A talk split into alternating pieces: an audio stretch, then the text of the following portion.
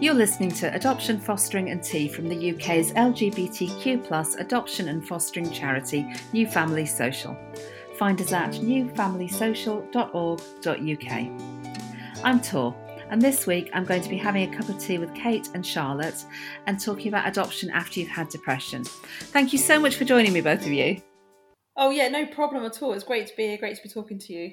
Yeah, it's really nice of you to do it. Thank you. So, can you tell me, take me back a little bit and sort of talk to me about how you arrived at adoption, how that decision making process went for both of you? Yeah, so we, we always wanted children, and being a same sex couple, it was obviously we had a choice of which direction we were going to go. And we'd always talked about adoption. Um, we're both teachers, and we like the idea of adopting children. So we started the process. excuse me. Um, started the process in 2000. And, 19.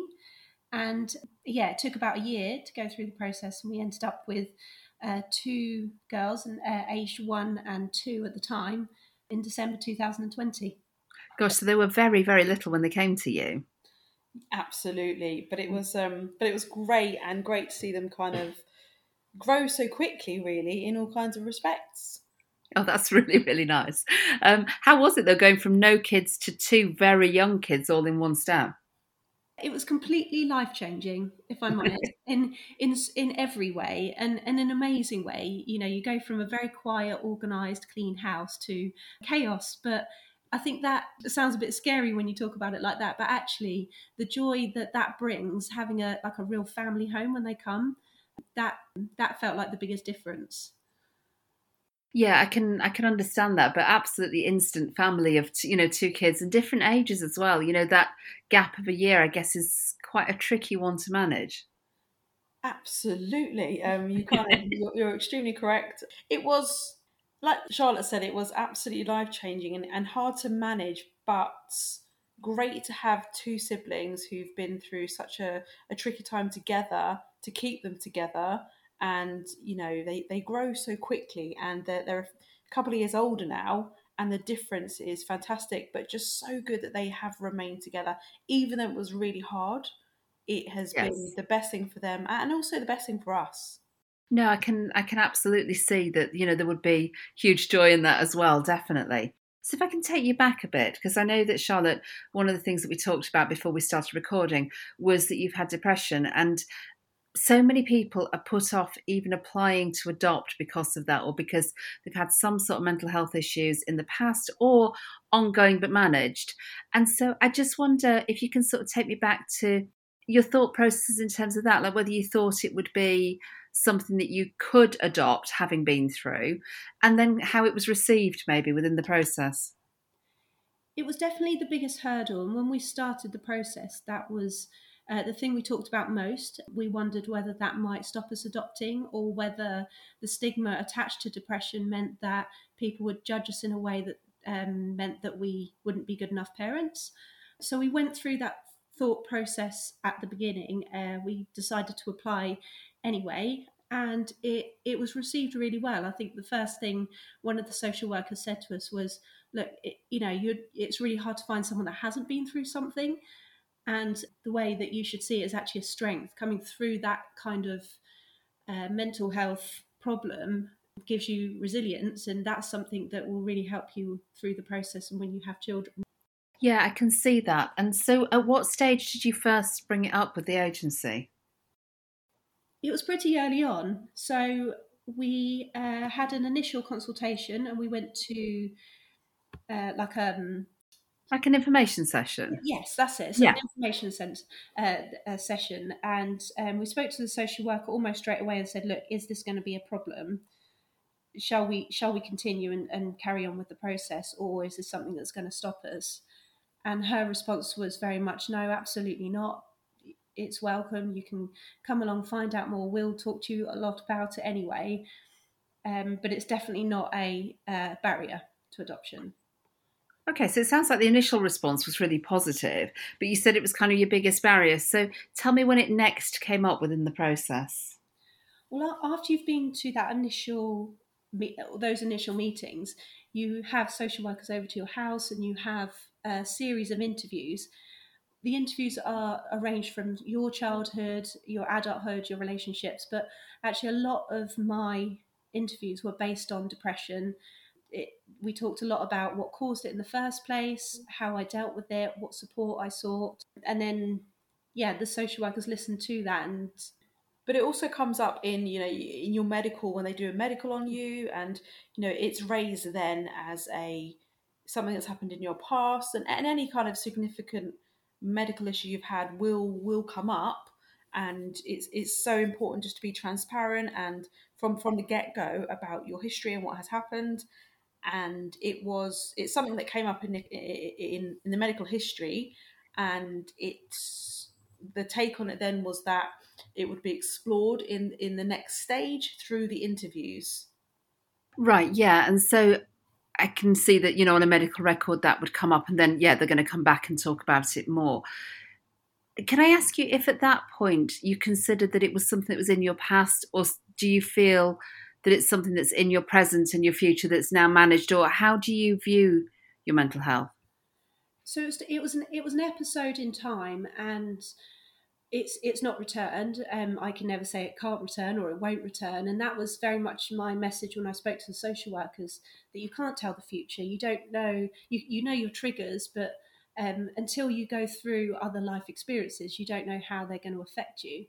But um, the triggers that I manage, or the way that I live my life now, and um, the things that I put emphasis that um, on things that are important in my life have changed my mental health and made it much better.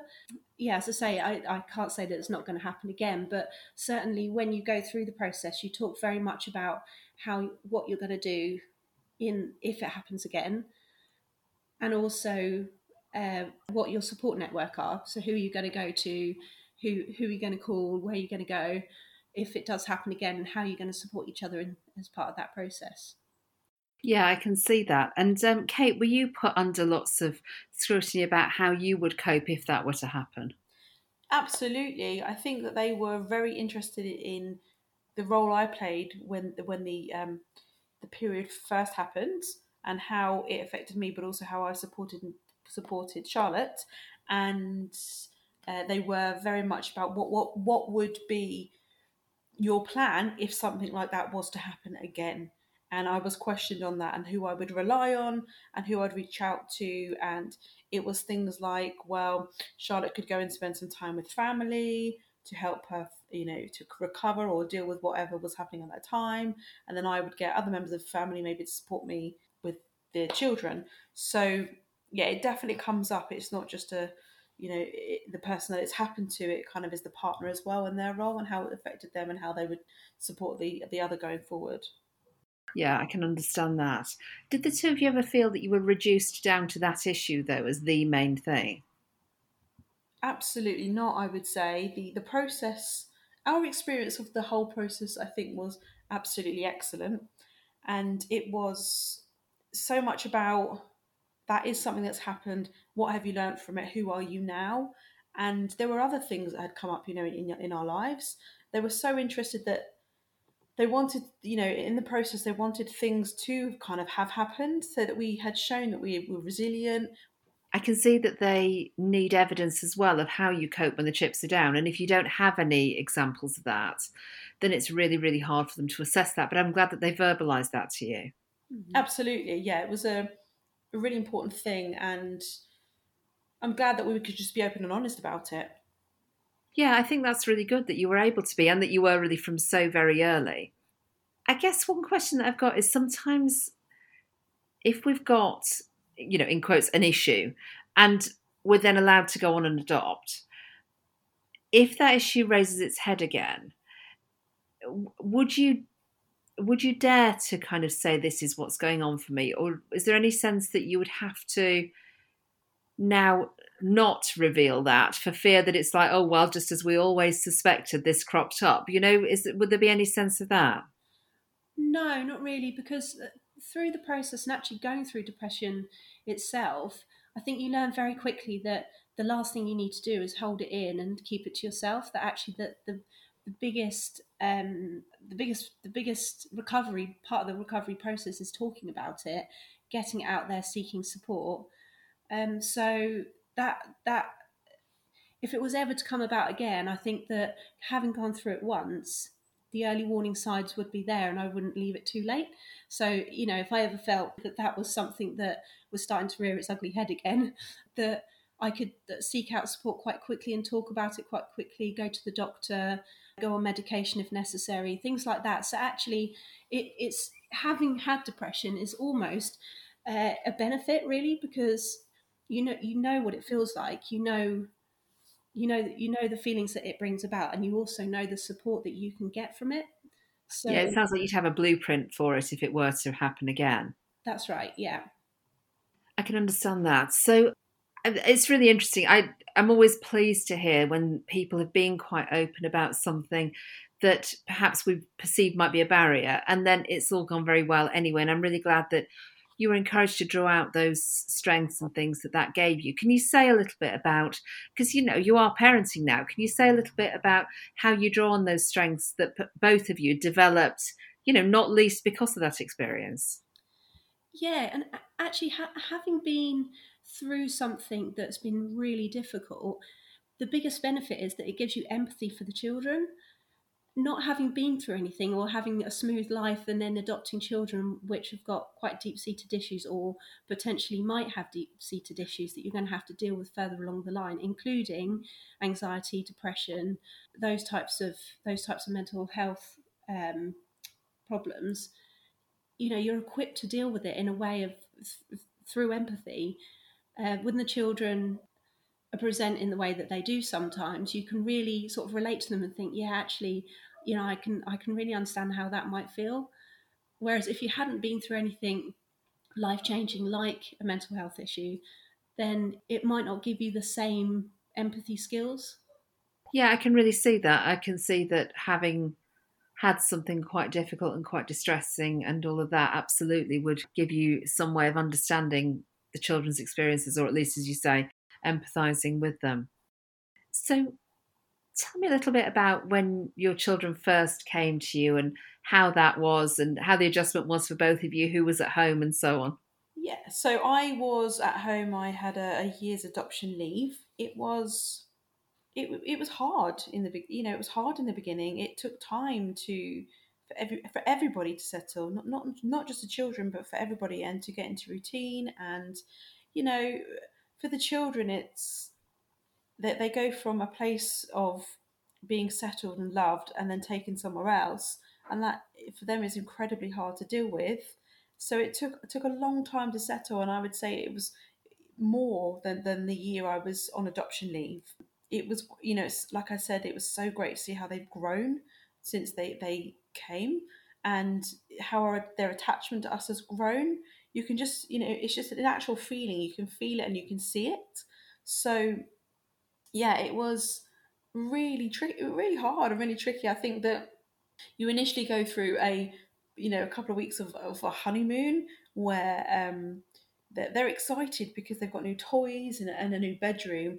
But when the realization that, you know, that the place that they, you know, the, the foster placement was a happy place, it's quite hard for them to deal with. But then to see from there until now is just fantastic. Yeah, it sounds like um, that you're seeing lots of changes in them in that time. Can you say a bit about that, like what those changes look like, and you know how they're doing now? they're doing brilliantly now, and I think the biggest change that we've seen is personality. So, particularly for our elder daughter, she has taken quite a long time to develop who she might have been so um, she's actually really funny. Like she's got great dance moves, and she she told me a joke that she had heard mm. six months ago yesterday. And, and you know, she's she's developing this amazing personality. And you know, she was out on the trampoline earlier and said, "Look at me, Mama!" And then she just sort of did this bounce, backward bounce and forward bounce, and stood up again like a starfish. And um, she, you know, th- those things develop, and suddenly you sort of see sparks of them that they that, that they're happy and they're developing and from where they come from when they first move to you that's that's a really difficult time and although from the outside your family looks you know perfect you got your relationship and you've got your children but it's tricky it's really hard and and we're adjusting to them as much as they're adjusting mm. to us and that that love that love has to grow and it does take time but but from that point uh, you know 18 months ago or so that the children came is has been has been a huge journey and and quite a quick journey yeah, it sounds like it. And obviously, they haven't been with you, you know, masses of time. Had either of you taught adopted children before? And how much understanding had you got professionally of adopted children from that perspective? So, we both had experiences of teaching children that were adopted, and also in our friendship circles had known, have, and still do know uh, some some families where there are children that are adopted. But the our journey, the best thing really was you know going on on the training so when we when we first put in our uh, request to to adopt there were training days and uh, those were absolutely excellent. And also reading books and just go, going on this journey and listening to what our social worker was saying to us. And although we were having you know i don't know what to call it really but interviews i'd say they were more like chats and getting to know us. Along with those she would fill us with knowledge as well. And listening and talking to people, I think really gave us such an insight into adoption. And then when you actually do it, you learn even more. So you have to yeah. embrace it. Yeah, I mean, I certainly agree with that. It's um, it's an ongoing learning curve, and I think that as time passes, some things get so much easier and some things get more complex. And I guess you roll with all of that. But you know, I'm sort of, I guess, nine years into it now. Am I? Yeah, that's right. Yeah, wow.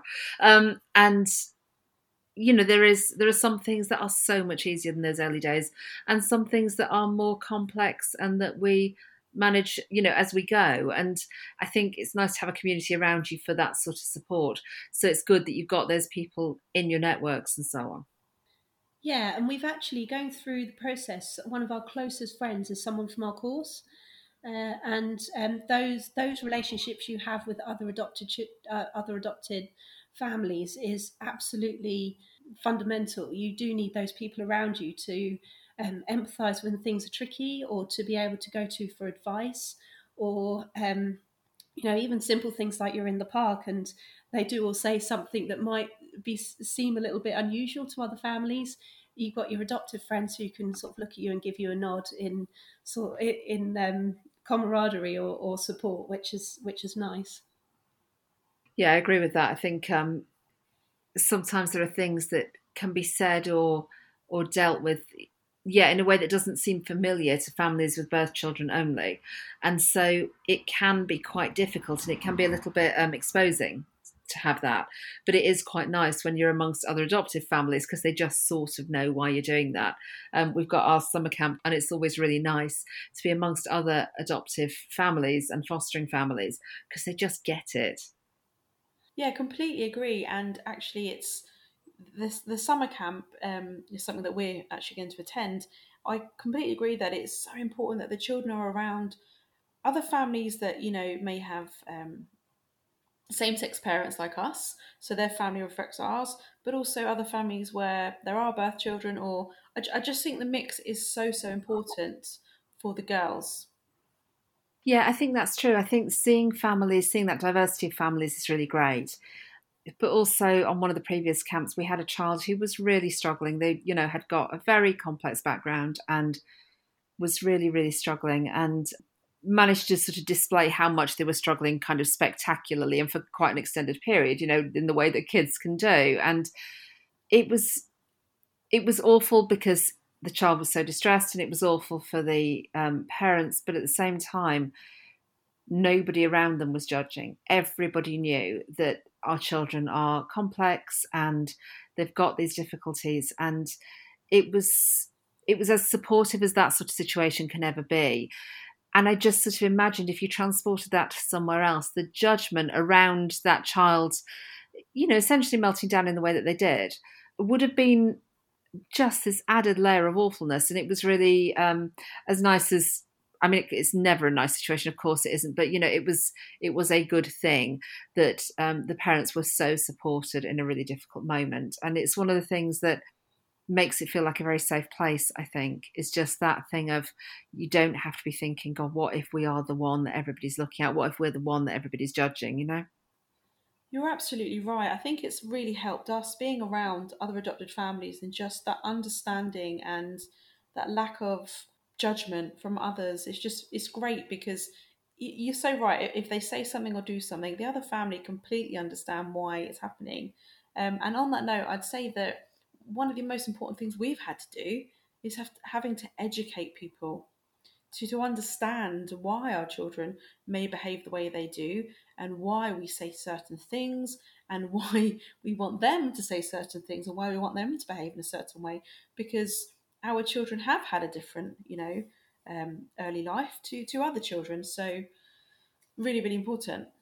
Yeah absolutely. What do you find are the most common misconceptions that people have or expectations that they have that are incorrect I'd say um, when there's um, sort of like a, a behaviour explosion or something that perhaps um, parents look at to discipline in, in a certain way, that's definitely something that, that we have to tackle in a different way. And that might look a little bit, maybe on inverted covers, soft, um, but actually it's the most appropriate way. And you know, we know that as adopted parents and other adopted parents will understand that too. But like um, Kate said, the education that you need to give to people that that that that the way that we have to manage our children's emotions or behaviours is might might not be mainstream, I guess. Yeah, I think one of the things that I get the sense of sometimes is that the mainstream world feels like we should come down harder on our children. You know, what they need is a good telling off, what they need is some discipline, those sorts of vibes. And of course, that can actually be the worst thing you can do with a child who has had any sort of broken attachment or any of those kinds of things. But I do sometimes get vibes of that. Yeah, definitely. And you know, you might get a look when your child's done something, and the first thing you do is is hold their hand or pick them up or give them a kiss. And and I think that can be quite alien to other people, but you know, as an adopted parent, that's that's that's the best way to deal with it. And actually, our experience of just this year really is you know dealing with the children's uh, emotions or behaviors in that way has made a huge and positive impact towards their attachments with us. And ultimately with with our adopted children and with many adopted children attachment is one of the or the most significant thing that the children struggle with. So it's so important to get it right as many times as you can. And you know none of us are perfect of course but to get it right in the right way, like like adoptive families know how to do sometimes, I guess most of the time, um, is really important. Absolutely. And so tell me what day-to-day life looks like. You know, what are you what are your routines? What kind of stuff do you do? How accepted are you as a family? I think we've been um, extremely accepted by all of our neighbours, even by the local community when they see us. Our, our girls are very friendly and so they'll wave and say hi to people and we have people stopping us, giving us like things they've baked and all kinds of things. So day to day life is is great. We're, we're in a really good routine. We both have to work. Um, we both work in part time, which is great. So there's a combination of us both being at home during the week and uh, parents helping, but also going to nursery because we both think that's really super important that they build up those social skills um, with other children of a familiar age and also their learning and things like going to nursery you have to really work on. You have to make sure that they know you're coming back. Um, so day-to-day life is great. We love spending time together doing family things going for, for walks. So we really enjoy it i think spending time as a four. That's right and it's it's I think from from anybody from the outside and and us and from the inside really is that our family life's very normal. Um, we, you know, we get up and we have breakfast, and someone's inevitably going to spill a cup of water over, and you know, and then uh, toys are all over the playroom, and we go to work, and they go to nursery, and we come back and have dinner, and might have a play in the garden, and and then we have our bath. You know, the children have their bath and, and go to bed, and li- life is I mean, life is good, and there's sort of you know that that big part of it, and then there's that extra layer. So things like you know, if a routine changes, we have like a picture map on the fridge and talk them through it so they understand what the changes are in the day, just to equip them with that. You know, if they feel anxious about any changes, which our children do, Um, so life life is very normal, but it has that kind of layer on, on top that not necessarily people see all the time. Um, as I say, like a map on the fridge, or um, you know, even having the shoes and the nursery bags in a particular place so that they know that they're there and that's where they put them back because they know they're coming home at the end of the day. It's things like that. Yeah, I can recognise some of that. The, that need for sort of extra certainty and just extra layers of predictability or like you say, visual signs that, you know, of what's going to happen and if anything's changed and so on. Mm. Is it as you expected it would be, parenthood?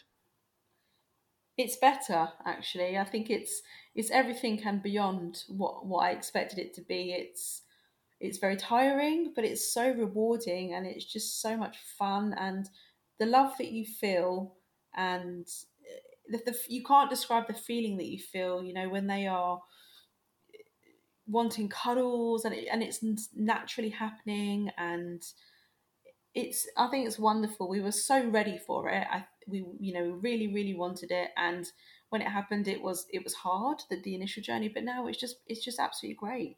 Yeah, we we we love our life together and you know the, the chaos that it brings that the the love and the fun and the um the greatness about it is is equal so it's it you know, it's it's it's been a great experience, and we, and we love being a you know adoptive family. And just connecting as as a family and being that little unit, and having like uh, family discos with a disco light. And uh, when Charlotte came home today, I was already at home. One of the little ones was just so happy, and we had like a little hug on the sofa. So it's just such a lovely, warm, great feeling. Yeah, it sounds like you've really both taken to it like ducks to water, really. You know, after an initial bumpy bit, it does sound like you've landed in a really happy place where it's just family life with an extra layer of care on top, I guess. And on you go. so, if uh, people were asking you for your advice about um, adopting, what would your advice be? I think be open minded. I think that you you know you, you might have a set idea about children in your head, but you have to go in with an open mind. And um, the more open minded you are about things, the better the experience. I would say. I'd say also be be realistic about your limitations as well. So you know what can you manage? What what what's your support network look like? What what's feasible? What's feasible for you to manage? I'd say do do your research, do your background reading, make um, make try and make networks of people, join groups, and just just basically relax. Try to relax in the process. It is a very it can be quite an anxiety provoking process when you're going through the initial stages, wondering, gosh, are we going to get on to stage two? But relax, be transparent, ask questions, and and also try to enjoy it and and learn from it as well. I think that's absolutely fantastic advice. And like you say, I guess relax is really good advice. I definitely couldn't have taken it, but it is really good advice. Absolutely. I mean, I we had such an excellent social worker. I think that I began during stage two to relax um, because I felt like you know she really had our best interests at heart and she she was really an advocate for us so I, I really actually started to enjoy it and that allowed me to to really learn from her. So I'd say do your best to relax. It is stressful. It's stressful for everybody. And when you go to panel, that's also stressful. But you know, if if if they find the the right match and you go to panel and you get through panel, that's again it's such a great feeling. That's lovely. Thank you so much to both of you for joining me. You're welcome. Thank you for having us. I'd like to thank my guests today, Kate and Charlotte. If you enjoyed listening to this podcast, please leave us a five star review and share it with your friends. Follow us on Twitter at LGBT Adopt Foster and on Facebook search New Family Social, all one word. Visit our website at newfamilysocial.org.uk. Adoption, Fostering and Tea is produced by New Family Social. The presenter was me, Tor Doherty, with music from Matt Doherty. The producer was John Jenkins. We'll be back next time with more guests and more tea.